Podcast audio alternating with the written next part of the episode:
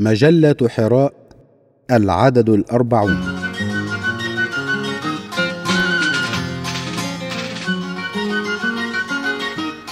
وحيد القرن يروي قصته بقلم الأستاذ الدكتور عرفان يلماز.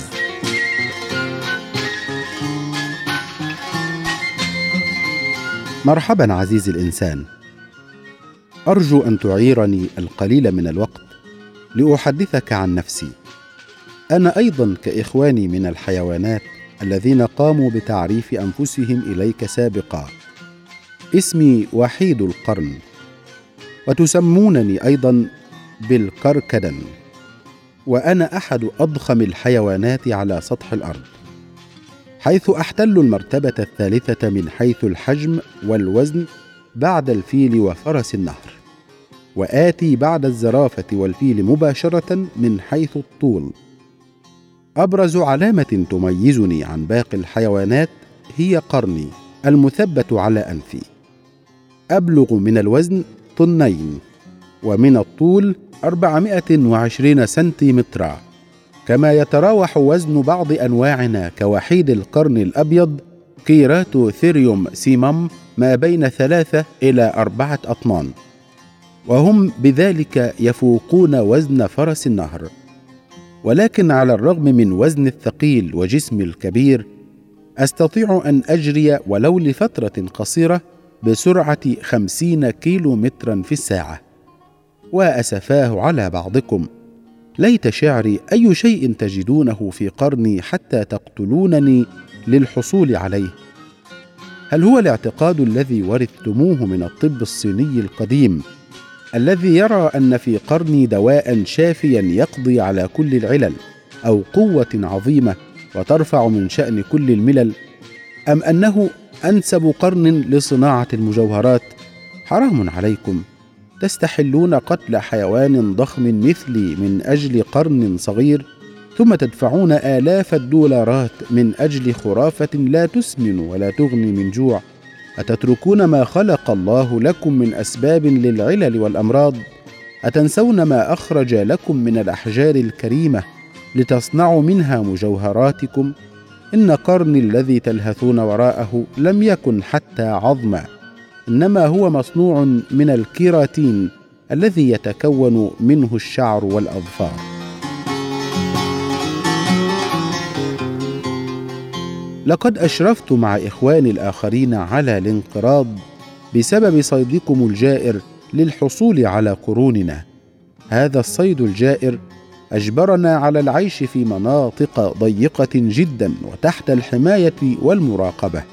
فأنواعنا الخمسة التي تحاول البقاء على قيد الحياة اليوم هي وحيد القرن Rhinoceros unicornis الذي يعيش في الهند ووحيد القرن Rhinoceros sondaicus الذي يعيش في جاوة وهما من الأنواع الباقية من فصيلة وأحادي القرن. أما الأخرى فتنتسب إلى فصيلة ذات القرنين وهي وحيد القرن الأبيض Ceratotherium simum ووحيد القرن الأسود Diceros bicornis اللذان يعيشان في إفريقيا ووحيد القرن السومطري. Dicerorhinus sumatrensis الذي يعيش في سومطرة وإن في هذه الأنواع الثلاثة الأخيرة يكون القرن الأمامي أطول من القرن الخلفي إذ يبلغ القرن الأمامي عند وحيد القرن الأبيض 158 سنتيمترا وعند وحيد القرن الهندي أي وحيد القرن المدرع 60 سنتيمترا وعند وحيد القرن الأسود 135 سنتيمترا نظرنا نحن وحيدي القرن قصير جدا حيث إن ابتعدتم عني بثلاثين مترا فلا أستطيع رؤيتكم أبدا لأن عيني وضعت بطريقة تختلف عن طريقة عيونكم أي وضعت عين على يمين رأسي وعين على يساره.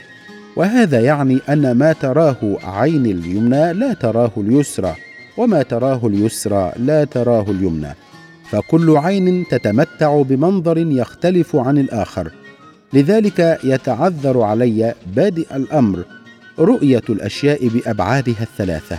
لذا عندما ترى عيني الواحدة شيئا سرعان ما يقوم الدماغ بتسجيله لفترة قصيرة.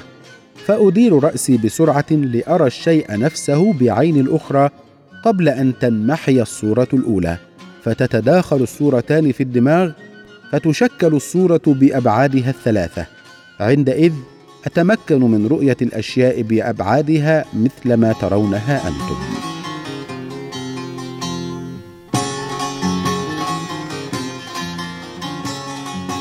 أتمتع بحاسة شم وسمع قويتين جدا. لقد خلقت آذاني على شكل قمع أستطيع من خلالها أن أسمع أضعف الأصوات. وقد أتمكن من الحصول على أفضل المعلومات عن محيطي عن طريق حاسة الشم القوية لدي لأن شعيرات الشم إبيتيلين الممتدة في فتحات أنف الملتوية أوسع بكثير من مركز الشم الموجود في دماغي وبفضل هاتين الحاستين القويتين. الشم والسمع أكون قد عوضت قصر نظري. لذا لا يسعني في هذا المقام إلا أن أحمد الله القدير الذي أوجدني بهذه الجثة الكبيرة وجهزني بأفضل ما يناسبني من أعضاء.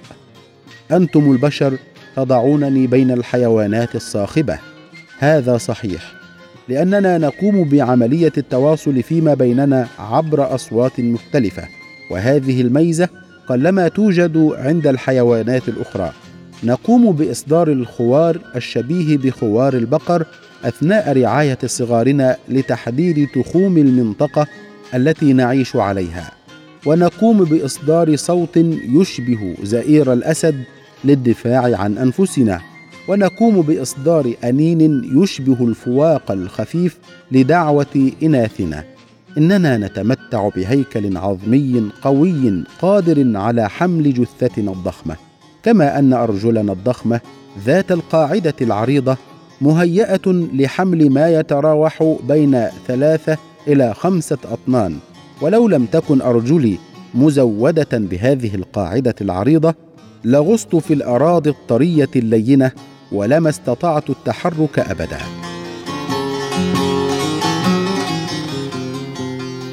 طعامنا كله من النبات إذ نأكل الأوراق الخضراء والأعشاب الطويلة فنحن مضطرون لاستهلاك الأوراق الليفية الطرية من النباتات التي تحتوي على كمية من الماء.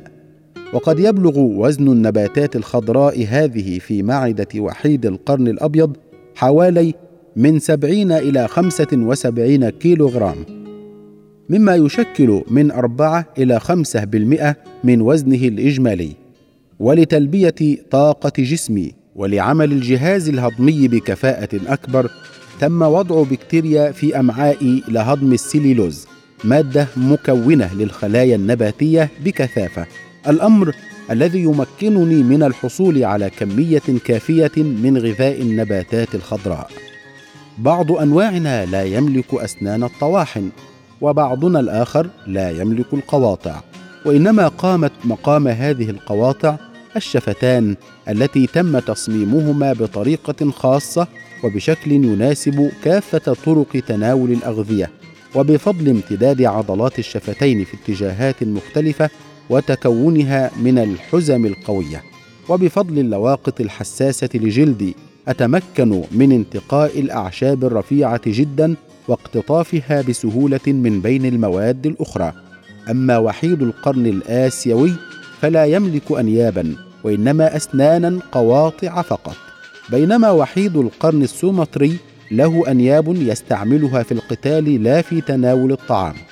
كما أن وحيد القرن الأبيض الإفريقي يستطيع بشفتيه العريضتين أن يقضم باقة كبيرة من العشب وينزلها دفعة واحدة إلى معدته. أما شفتي الحادتان أنا وحيد القرن الأسود فصممت بشكل يتيح لي التقاط أوراق الأشجار وشجيرات الأدغال والقليل من الأعشاب الجافة. ولكن أحب كثيرا أكل شجرة الأكاسيا والأوراق الحليبية. أما الشفة العليا لوحيد القرن الهندي فصممت بشكل خاص مما يمكنه من اقتطاف الأوراق العالية الطرية للأجمات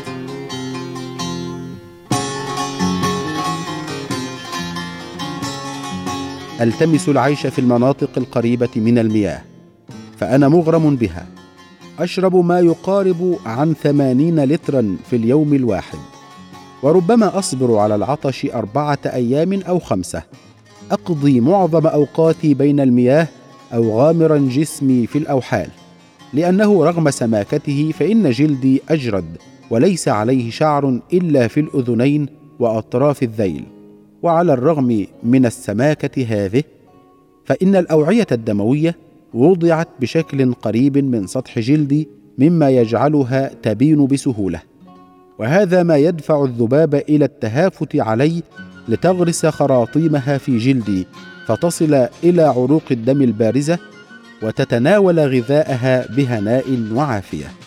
هذه الحالة تضايقني طبعا لذا بإلهام من ربي ورحمة منه أعتصم بالوحل لأن الوحل يشكل طبقة سميكة عند جفافه فأكون قد منعت الذباب من أن تلسعني وتزعجني على الدوام.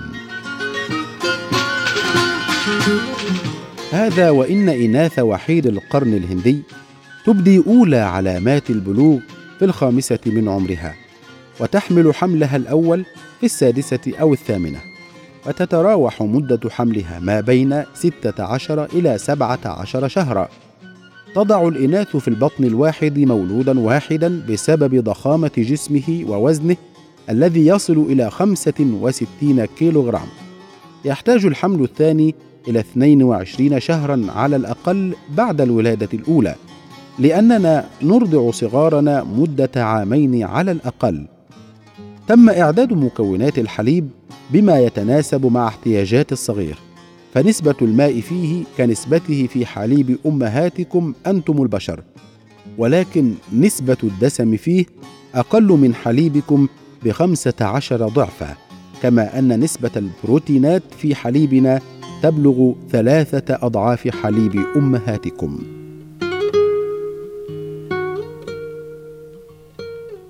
لا بد أن أنوه بإحساس غير موجود عند معظم الحيوانات وهو أن إناثنا على درجة عالية من الحياء قلما نجدها عند الثدييات الأخرى من الحيوانات حيث تنأى عند اقتراب الولادة بنفسها إلى مكان بعيد عن الأنظار.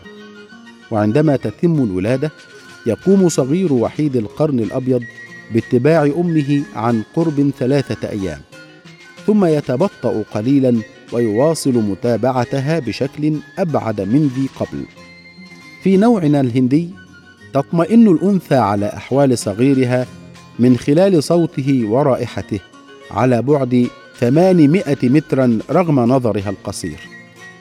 يصل الذكر إلى مرحلة البلوغ في الثامنة من عمره، ولكنه لا يقدم على الزواج إلا بعد تأمين منطقته الخاصة به. وبعد سنتين يعلن للجميع أنه صاحب هذه المنطقة وأنه سيعيش فيها مع زوجه وإذا تم القبول من قبل الجميع عندها يقوم بالزواج إذ لا يسمح في عاداتنا أن تتكون العائلة في أراضي الآخرين. إن صغارنا تبدأ بتناول حشائش المراعي تحت رعاية الأمهات مدة عام أو عامين. وعند اقتراب الولادة الثانية تترك الأم صغيرها لبلوغه مبلغ الاعتماد على نفسه.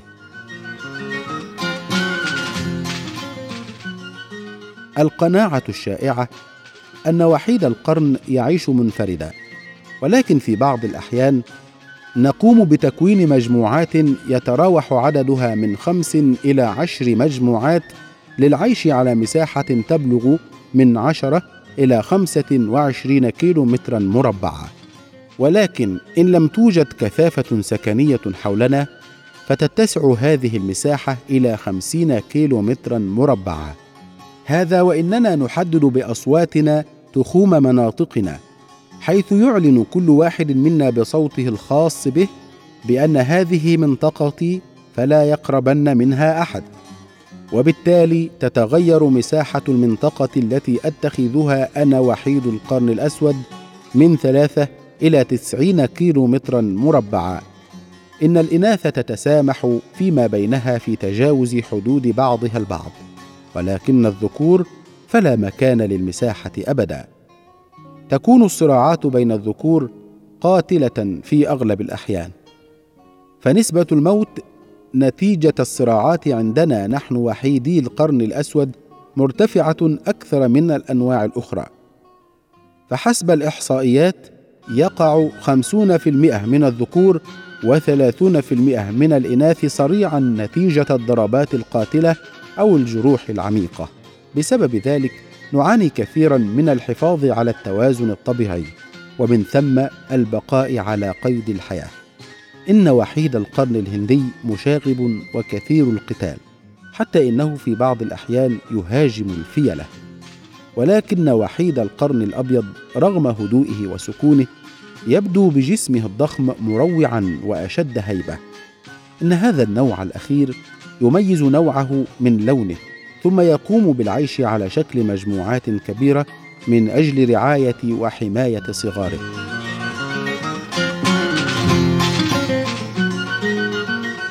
وكما حدثتكم في البداية فإن جنسي أوشك على الانقراض بسبب الصيد الجائر الذي يقوم به بعضكم للحصول على قرني علما بأن نسبة عدد أنا وحيد القرن الأسود انخفضت ما بين عامي 1970 إلى عام 1990 من مئة ألف إلى ثلاثة آلاف. وإذا استمرت الحالة على هذا الشكل فسننقرض كلنا ونغيب عن ميدان الحياة بالمرة. لذا لا نملك إلا الدعاء إلى الله تعالى بأن يلين قلوب هؤلاء الصيادين القاسية ليلجموا رغباتهم ويمتنعوا عن السعي وراء قرني لا سبيل لخلاصنا من هذا الانقراض إلا بإنسان يملك قلبا رحيما يشفق على كل ما في الطبيعة من إنسان وحيوان ونبات وجماد. كما نسأل المولى العلي القدير أن يرزقنا رؤية هذا الإنسان المثالي الذي سيسعى إلى نشر الخير والسلام في كل أرجاء العالم قبل انقراضنا وغيابنا عن سطح الكرة الأرضية ومفارقتنا الحياة.